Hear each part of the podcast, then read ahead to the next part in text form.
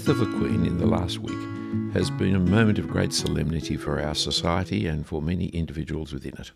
It's brought us to a moment of thought, more than just grief, but thought about life, about mortality, and about our future without somebody who seems to have been there for nearly all our life. Welcome to this podcast from Two Ways Ministries. I'm Philip Jensen. Queen Elizabeth II is somebody who is widely admired by many people, even those who politically or historically may be disagreeing with the role of the Queen and the role of the British Empire. But she herself, it's been very hard to find fault with her, for she's been a woman of such duty, such fidelity, such service over such a long period of time that most of us have found in her the kind of stability in society. For many of us, the world without her is a different world than the one we've lived in all our life. I remember as a small child, and the difficulty, I think I was in first class, when we had to sing no longer God Save the King, but God Save the Queen. We failed, and we had to sing the national anthem two or three times before we could learn to actually say God Save the Queen. But now, after 70 years, it does sound very strange to say, God save the King. That seems a very different way of even speaking, for her longevity has meant that she is just part of the furniture of life, of, of the world itself. For those of us who are Christians, we've rejoiced too in the ways in which she has very quietly and yet clearly expressed a real Christian faith. And here is somebody who with the world at her feet, would still acknowledge that there is a king above her in the Lord Jesus Christ. But strangely, as I heard of her death, I thought of the death of King Uzziah. I suspect not many people have done what I have done, but the reign of King Uzziah, while not quite as long as the reign of Queen Elizabeth II, was, like hers, a very long reign 40, 50 years. He reigned over Judah in the 8th century BC. And his reign, being a long reign, was one of stability and of peace and of wealth. And that is the character of having a king. We say, Long live the king, long live the queen. We say it because at the time of change from one monarch to another is the time of instability and danger. In this last week, it has been strange to see the declarations of King Charles III. It's been rather strange to see the number of changes and declarations that have had to take place. That no longer he's the Prince of Wales, that we have a new Prince of Wales, and therefore we have a Duchess who's now become a princess. All kinds of changes happened, but mercifully within the British system, this has all been clearly established. The line of, of succession is all laid out so that there will not be quarrels. But in other countries, at other times, and back in the ancient world, the change of the monarch was a change that could lead to terrible revolutions and difficulties because it wasn't always clear as to who was going to take over. When Uzziah died, in the year that Uzziah died, after a long period of peace and stability and wealth and prosperity for the nation of Judah, Isaiah went into the temple. It's that famous passage in Isaiah 6 where he goes into the temple and sees God. He sees Yahweh in all his power and might, and especially in his holiness.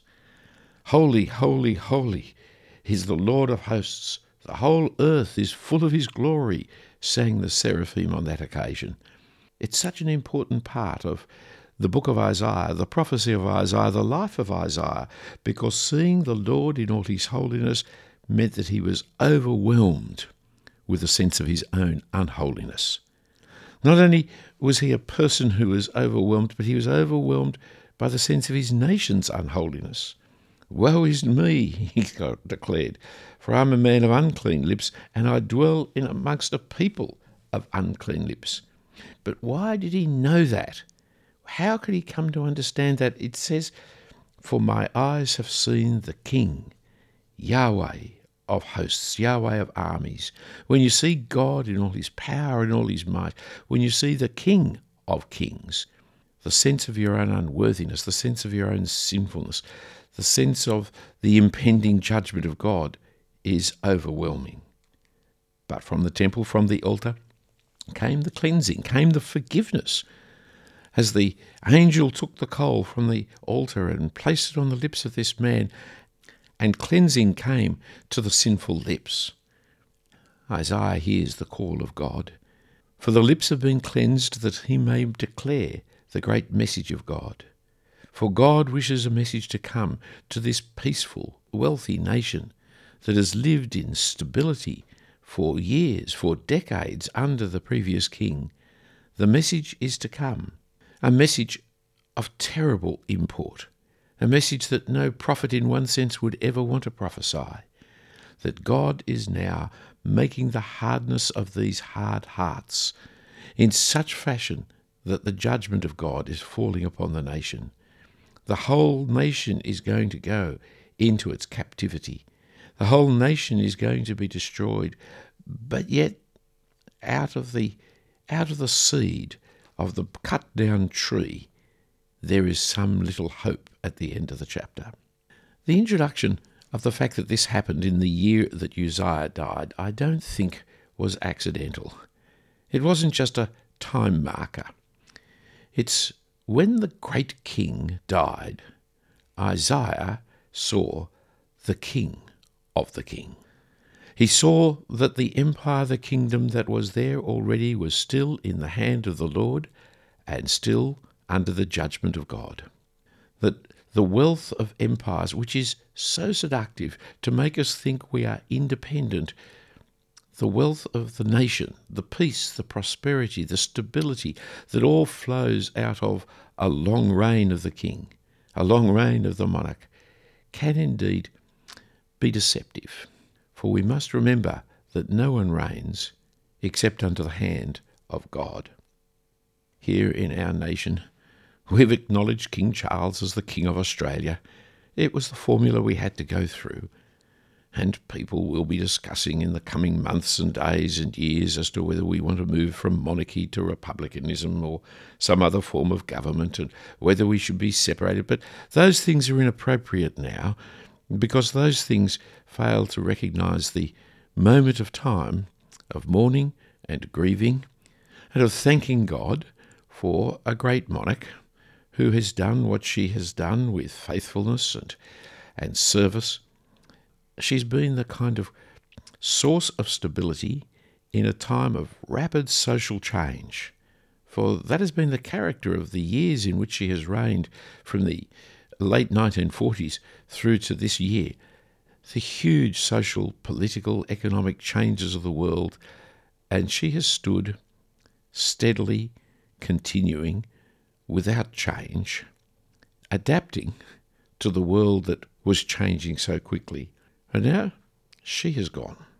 It's time to pay homage to God for giving a person who had a sense of duty that we no longer see common in our society.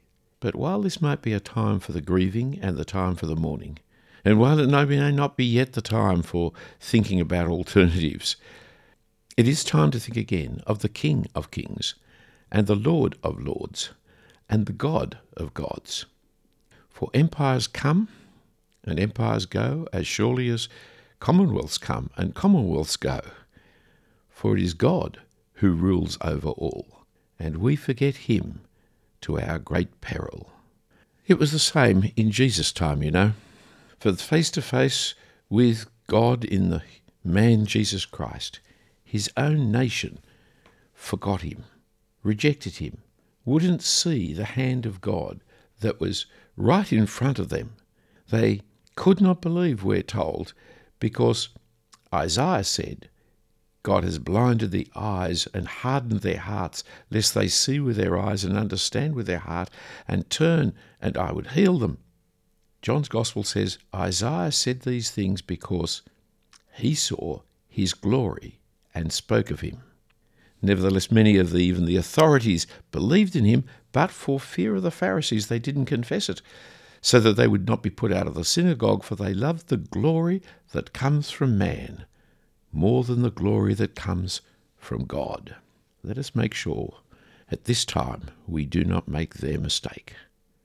Let's pray. Heavenly Father, we do thank and praise you for Elizabeth, for her dutiful service of peoples, for her fidelity and integrity displayed over decades. We thank you for this, Father, and we do give honour and praise to you for the work that you did in her heart and mind. But we would pray, Heavenly Father, that at this time we would remember you as the one who is indeed the King of Kings. And we pray it in Jesus' name. Amen. Thank you for listening to this new podcast from Philip Jensen and Two Ways Ministries. Philip will be bringing to you new regular episodes on a variety of topics and current issues. Don't forget to subscribe to keep up with his latest.